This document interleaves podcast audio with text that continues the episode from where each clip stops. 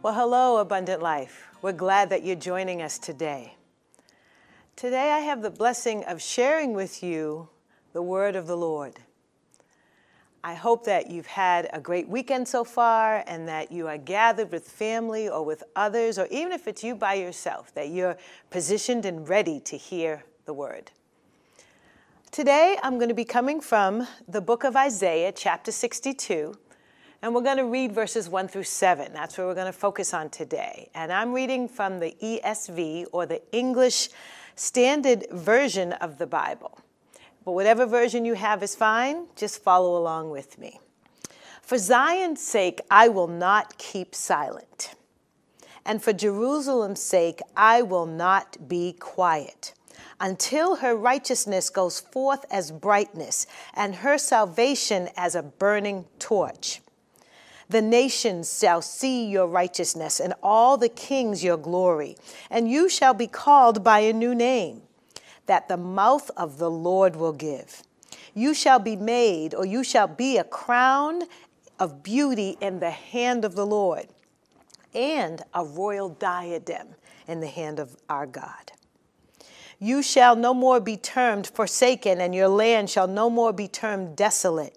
But you shall be called, My delight is in her, and your land married.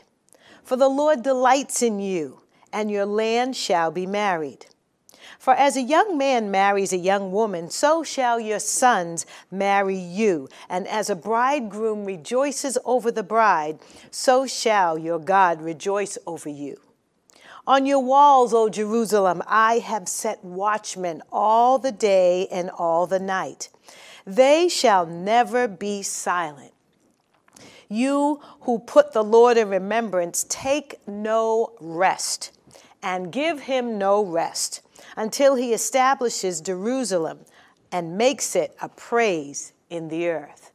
May the Lord add a blessing to the reading of his word. Today, I want to focus on the topic give him no rest. Give him no rest. The book of the Bible that we're looking in is Isaiah, and Isaiah is one of the major prophets in the Bible.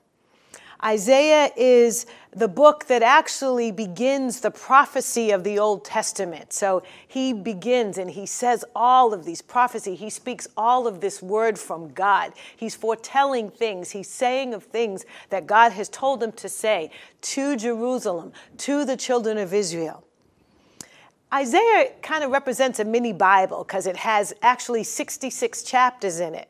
And just like the Bible, the first 39 that are, represent the Old Testament, the first 39 chapters of Isaiah do address the Old Testament, and then the latter 27 talk about things that are coming in the New Testament. Isaiah speaks about Jesus being a suffering servant. This particular chapter that we're looking at, chapter 62, is written and it, it's in the middle of 56 and 66, where I, the prophet Isaiah is addressing the shame and the glory of Israel. But this particular chapter looks at the glory. Isaiah's purpose, he had a threefold purpose. Well, first of all, he was to make God's message clear to Israel. He wanted Israel to know look, God's got something to say. And here it is. Make sure that you hear it. The second thing he was about was Isaiah was a prophet that would warn Israel about their sin and their rebellion. And he let them know that, look, God's not happy with this. He's not happy with your sin. He's not happy with your actions. And he warns them. And he says, judgment is coming, but there is also hope. There's hope in that suffering servant, in Jesus. There is a hope that you have. And he's reminding the children of Israel of that hope. And lastly, Isaiah is also, he reveals the dealings of God. He helps us to see how God moves and how he deals with his people. This chapter, as I've said before, is, is speaking of some declarations, some promises that God has made to the children of Israel. Now, Isaiah is a prophet who existed along the span of four different kings. So he was a part of the kingdom, the southern kingdom, when the children of Israel, they were 12 tribes, it was split 10 were the northern kingdom, and two were a part of the southern kingdom. And Isaiah was the prophet that was called to minister during the span of four different kings of Uzziah, of Jotham, of Ahaz, and Hezekiah. And he was a prophet during that time frame. So let's take a look here about how we can not give God any rest. So as we look at verse 1, where he says, For Zion's sake, I won't hold my peace. For Jerusalem's sake, I will not be quiet. So he's speaking here and he's saying, I'm not going to be quiet. I'm going to speak up because of what God is doing in the church and because of what God is doing with Jerusalem and Judea and, and, and, and Judah. I'm going to say something. I'm going to speak up. He wants them to, he's reminding them that God has some promises that he's spoken to them. And because of that, he's not going to be quiet. And because of that, he's going to keep on speaking and keep on speaking. Because you see, back in the day and even now, some people don't want to hear what prophets have to say. They want him to be quiet. It's like, oh, be, that person who keeps coming and bringing you something or reminds you of something that you need to do or reminds you of a promise. Sometimes we don't want to hear it, and so we try to shush that person. And Isaiah is saying, uh uh-uh, uh, nope, nope, nope, nope, nope, nope. I'm going to give this message, however strong it is, however painful it might be for you to hear it. I'm going to say it. He understood that if he it was called and since he was called to be a prophet of god he needed to speak forth. He needed to say what god was asking of him to say. And one of the first promises he says is because of righteousness. And righteousness means to be in right standing with god and Isaiah knew that he said, well, because of what was happening with the Babylonians and the children of Israel being in exile, and he said, look, all of this stuff that's going on, I'm going to speak the truth. I'm going to speak of this. I want to call you forth so that you can be in the place where God would want you to be and that other nations can see that these are God's chosen people and that God has something in store for them. And he says to them the promise of salvation. So not only does God promise them to be in right standing with him, but he's promising them salvation. He's promising them deliverance. He's promising them welfare and prosperity. I'm not talking financial prosperity, but I'm talking health and wellness. And he says that in spite of all that's going on, God wants you to know that the promise that he's given to you is still there. And he's saying, Look, I don't want you to forget it. I want you to know. And he says, All of the Gentiles in verse 2, all of the Gentiles are going to see your righteousness. So the promise there is that others are going to see. See, there are things that God has promised us, and we're still waiting for. There are things that He's invited us to still ask Him for. And He's like, look, those promises are still there, and others are going to see it. Just continue. There's something I'm asking of you in order for the others to see it. He also promises them something. He says, There is a new name that's coming to you. And he says that the new name is going to speak of your condition. That new name, Hez- Hezebah, that new name that's coming to you. He says, Not only are you going to be in right standing, not only will others see it, but I'm going to give you a new name. I know sometimes when, uh, I should say, when I remember com- becoming a Christian and first coming to this church, we was an old one of the old hymns we would sing, and it was a new name. I have a new name written down in glory, and it's mine. Oh yes, it's mine. And I remember singing that and not understanding it fully, but as I began to dig deeper and to speak with people in the church and read my Bible and understand that when we become a Christian, when we come to Christ, then our name is written down and God sees it new and it's written down and He sees it as a new and a fresh name and a new and fresh beginning as a believer, as a believer in Jesus Christ. And He says to them, Your name is going to be new. And He says, I'm also going to call you Beulah because your land is going to be married. And when you think of that, you go, land doesn't get married, people get married. And he's using the analogy to say, look, when someone gets married, it's you don't just get married just to, to, to say, oh, that's my wife or that's my husband. But there's an understanding that there is fruitfulness that comes from that. There's a connection when you're married. You, there's a connection that's supposed to be there. And I know in COVID, it's showing us a whole new level of con- connection. But when, when you say, I'm married to my job, or I'm married to my house, or I'm married to this individual, there's a deeper connection there. And God is promising his people look, others are going to see how connected you are to me and how connected I am to you. Others are going to see and they're going to know. And he reminds them, he says, I love you so much that I want you to know that your new name, your connection to me is going to be so strong but he goes on to say how this is going to take place. He says it's going to take place through the watchmen through the people. So as we go down go down to verses actually let me go back to verse 3. He says, "I'm going to also more promises. I'm also going to put a crown of glory it there's going to be a crown of glory in the hand of the Lord and a royal diadem in the hand of the Lord. So a crown and a diadem. Now, some would say they're the same thing, but Isaiah here makes it specific. Isaiah here is specific about two different things. Now, a crown speaks of royalty.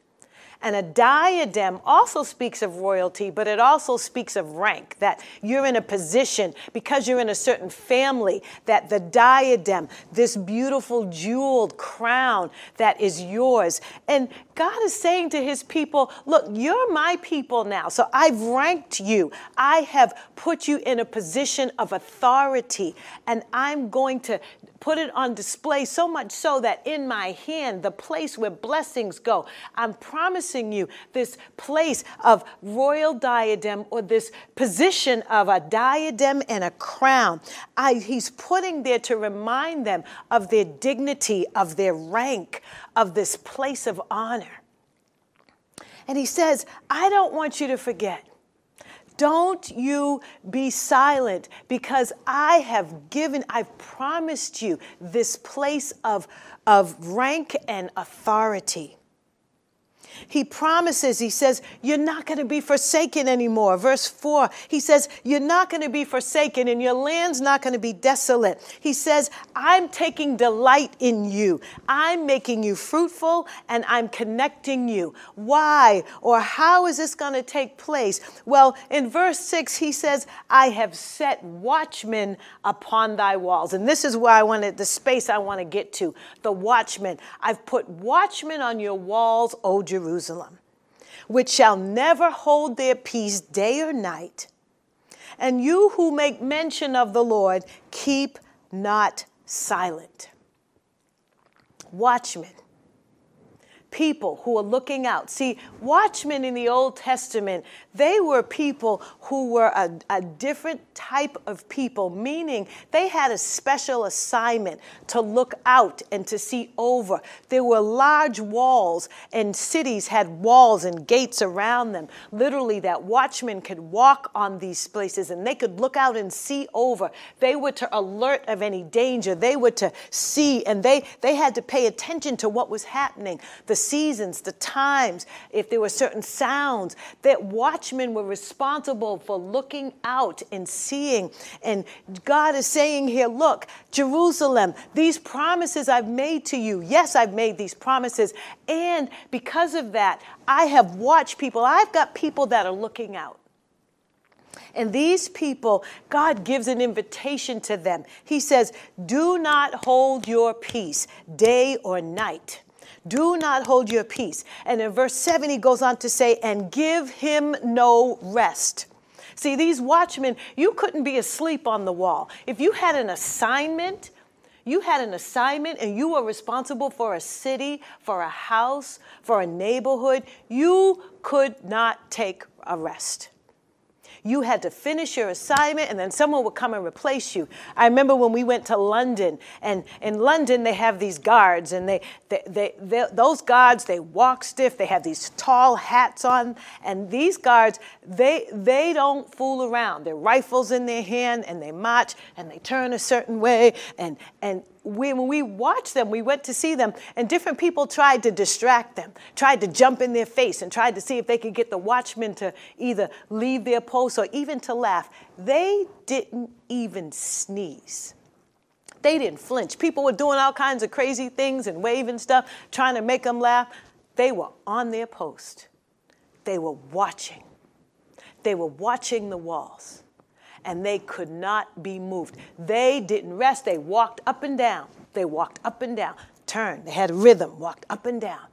And as I, when I saw that and I thought of this passage here, God has set watch people. God is inviting us into a place of prayer where we where he invites us he says look you don't rest and I won't rest. If you don't rest in your prayers, if you don't get to the place where you're comfortable, if you don't get to the place where you're going, oh, I prayed already, I'm done, oh, let me go do something else. If you will continue to call on me and you will continue to ask of me and you will continue to knock on that door until I answer and you'll continue to ask. God, this is an invitation. He's inviting. He says, Look, I've set people on these walls and I'm inviting them to not let me rest. When I was 16, I wanted a leather coat.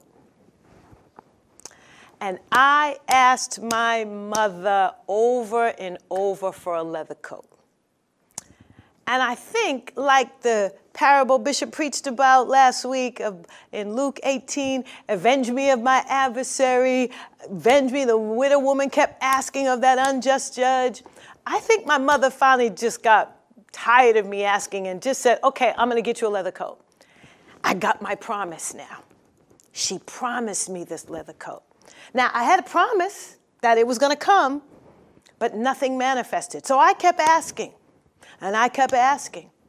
And it wasn't because my friends had a leather coat, because some of my friends didn't even have it. I think I saw it on TV. I saw someone on one wearing one on TV, and I'm like, I like that coat. And I could see myself in that coat. And I said, hmm, I want that coat. I want a leather coat. And so my mother made me the promise, and I said, okay, okay. And you know what? I gave her no rest. I nagged, I begged, I asked. If we were in the store, I'd go get a coat and say, Ma, see, like this, this is what I want. And she'd go, okay, okay, it's gonna come, it's gonna come. And I'm like, Ma, where's the coat?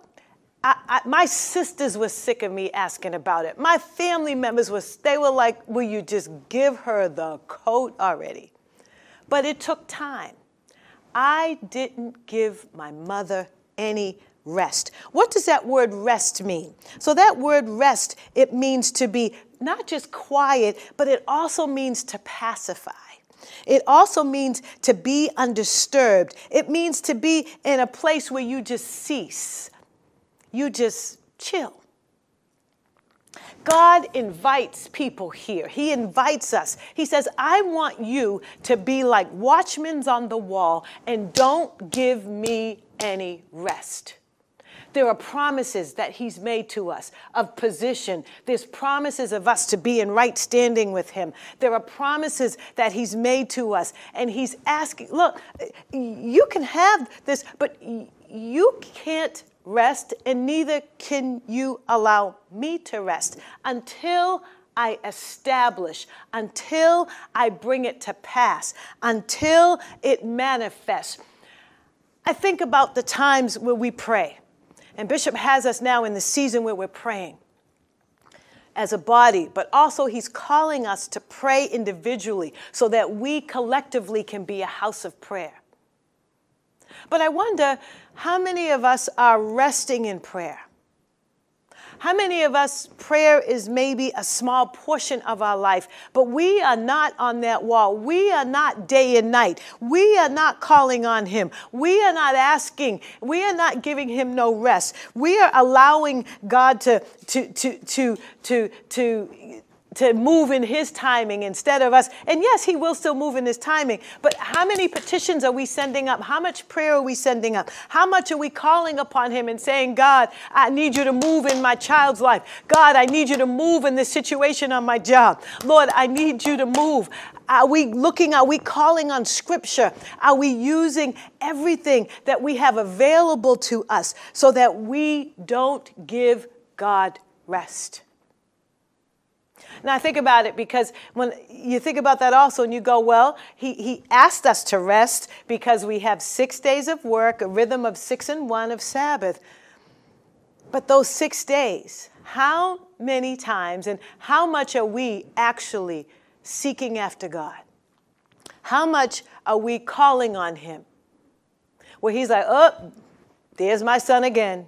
Oh, there's my daughter again. They're coming after me. They're not giving me any rest. Not being silent. We have to decide that as watchmen on that wall, and some of you might say, but I'm not an intercessor. That's not my ministry gift. And I would say to you, yes, there are certain people who have a ministry gift of intercession. However, we are all called to stand in the gap. And Isaiah the prophet also says, I looked for somebody. The Lord was looking for somebody to stand in the gap. He was looking for an intercessor. And Isaiah 59, and he couldn't find one. He couldn't find one. And I wonder if the conditions in our households, I wonder if the conditions in our communities, I wonder if the conditions in our state, in our government, in our world are so because God is waiting for some people to take him up on the invitation to not give him any rest until he establishes Jerusalem until he establishes, until he makes it fixed, until he makes it secure, until he does what he says he's going to do for Jerusalem, and then he makes it a praise in the earth. He says, okay, you can, once you have made it a praise, once I've established it, once I've made it a praise. Now, what do you mean by make it a praise? It's not just the praise and adoration and the glory to God, hallelujah, that we do, but he's also saying here that that praise, he says, once it it becomes an object of God's glory, once it becomes something that is demanded or it is explained or described by the qualities or the attributes of God. So when God looks at your home or God looks at the church and he goes, wow, and others look at it and go, wow, look at that. I'm, that must be God.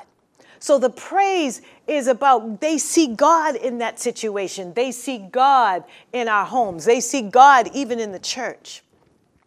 Today, sad to say, the church has been plagued by so many issues. Between moral failures and even now, the church has been sitting in a space of waiting to can we open our doors again?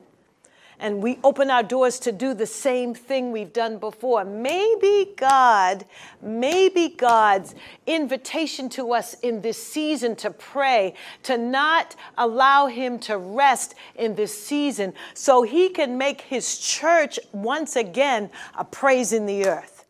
Maybe as we come out of this season, as COVID is changing the landscape and how we do church, and maybe out of this, the church will become a praise once again. And we won't be ashamed. We won't be embarrassed. We won't be, oh, do you go to church? Yeah. And we won't have to hold our head in shame. Maybe in this place, maybe in this invitation of prayer to not give God rest we'll see some different things coming out of it. I continued to ask my mother for that coat until she established it in my closet. And I'm glad to say today I have, I still have my leather coat from when I was 16 years old and begged my mother for this coat. You see my wide lapels? I didn't make it up. This isn't a brand new leather coat. This leather coat might be older than some of you that are watching. But this coat represented my mother's love for me. She made me a promise and she kept it. She said, I'm going to do that for you. And though it took a while, and though I had to continue to petition, and though I had to ask, I didn't give her no rest. Now, there was some work I had to do.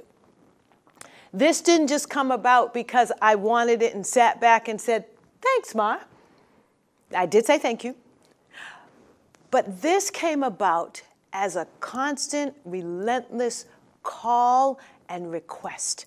I didn't give her any rest. And I believe God's invitation to us is to not give him rest until we see things established in the earth. I believe the invitation to us from God is to not give him a rest until the church is once again a place of praise. And how do we do that? Is through the place of prayer.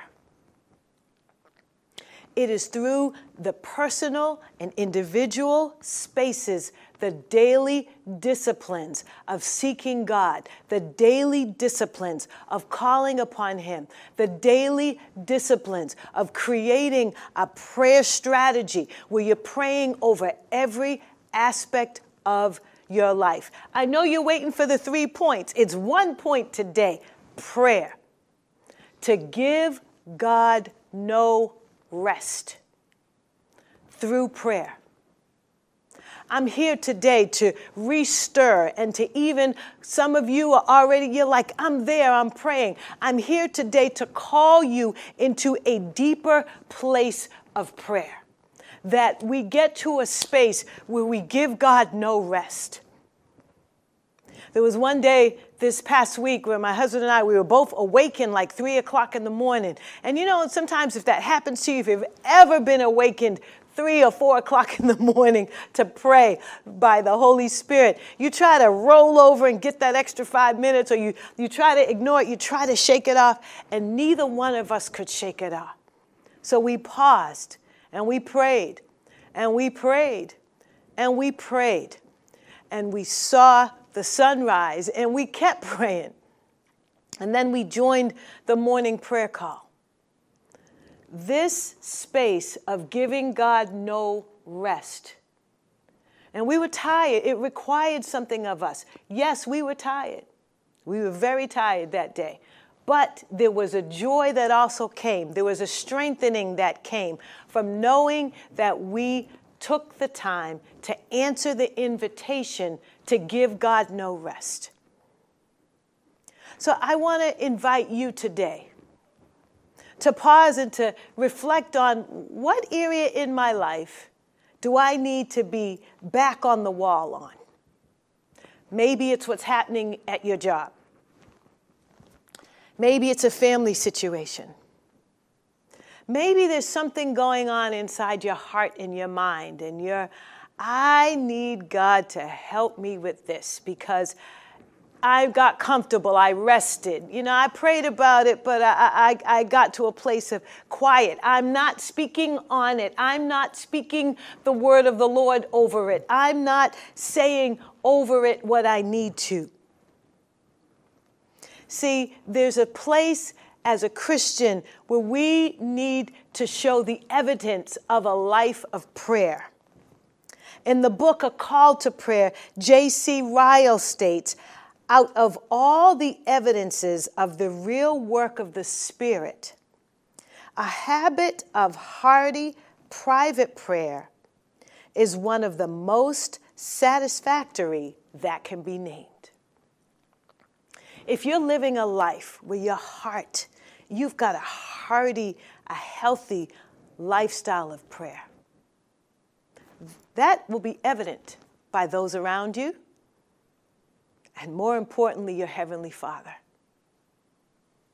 So I want to invite you to not give God rest that those times and seasons he invites you to. And that means sometimes you're just not going to feel like praying. Can I say it like that? You are not going to feel like it. And in those times anyway, I want to invite you. I want you to hear the actually the invitation of the Lord to be the watchman on the wall. Even when you don't feel like it, roll yourself over, shake yourself, wipe the, the stuff out of your eyes, rinse your mouth out, brush your teeth, whatever you need to do to shake yourself and enter into the place of prayer. And if you're like, I don't know what to say, you can look up prayers and you can read them. God hears those.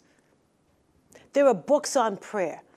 And you might say, well, somebody else wrote it. Yes, and somebody else prayed it, and you too can pray it. There are, there are plenty of resources, prayers that avail much. There are plenty of resources that can help you jumpstart you in prayer. Maybe you need to call somebody and say, I need a prayer partner right now. Can I, will you pray with me once a week? Will you pray with me? And now let's be intentional about what we're praying about.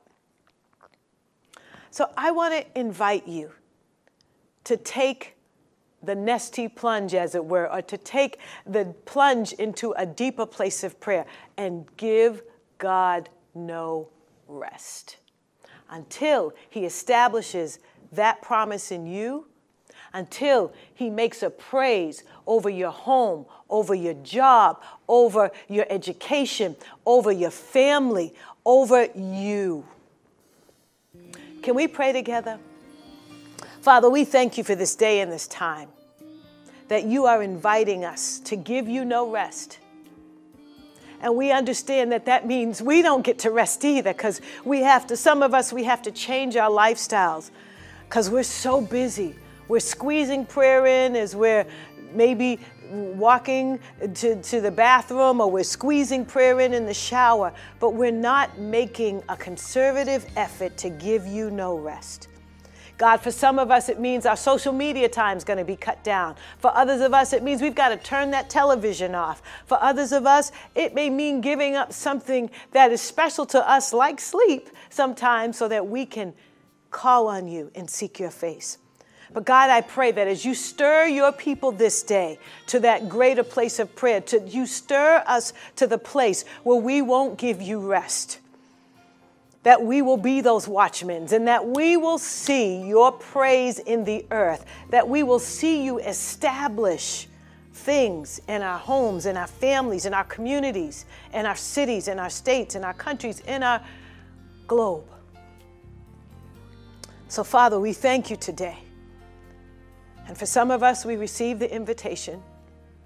And for others of us, Lord, we're, we're going to shake off the procrastination and we're going to begin again. So we thank you for calling us to this place. And we accept your invitation to give you no rest. In Jesus' name, amen.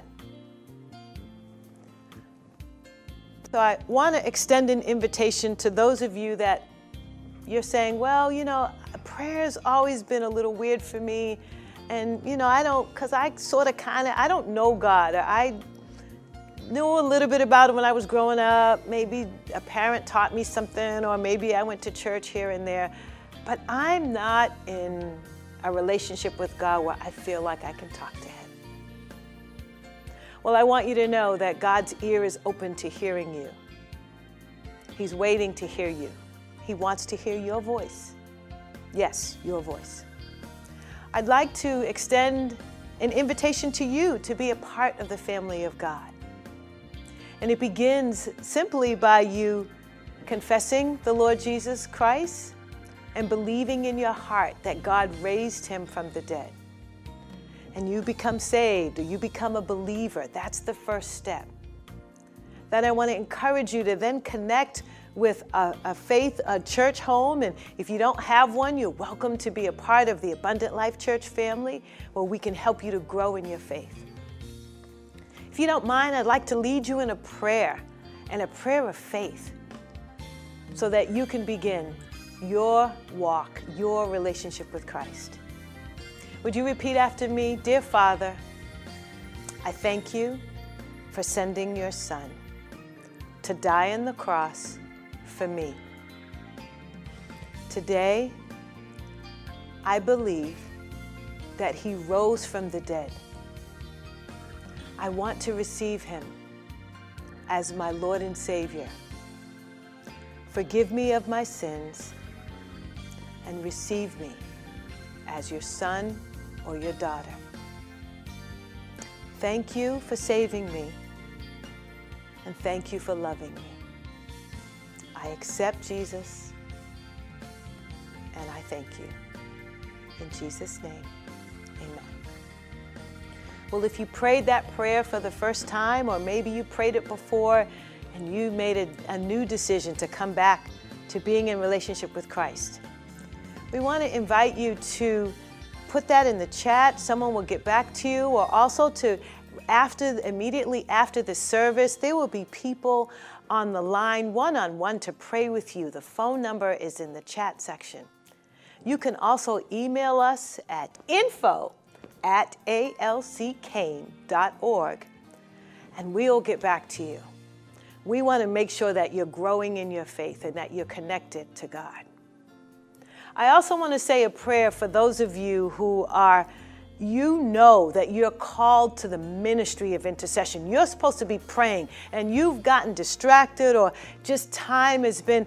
I want to say a prayer for you that in this season of prayer, that you would not be distracted. And in this season of prayer, that you would strengthen your arms once again for this work. So, Father, I thank you right now. I pray for my brothers and sisters who you have called to this place of intercession to stand in the gap, but where life has just gotten busy or we've gotten distracted or off task, I pray now we call them back. Even now, would you set them back on their wall? to watch, to pray, to give you no rest until you establish your works in Jerusalem and until you make a praise in the earth. And I pray, oh God, that as you stir them again, that they would not shake you off in the wee hours of the morning. As you stir them throughout the day, that they would pause and pray for the people you put on their hearts. And I pray this not only for adults, but I pray you call children, young people, young adults into this place of intercession, into this place of prayer and that the prayers of the saints would go forth before you as incense, and you would smell this incense, that you would hear the prayers of the saints, and that you would be pleased. And so we thank you, God, for calling us to this place of intercession, to this place of watching, where we give you no rest. We bless you, we praise you, we honor you. In Jesus' name,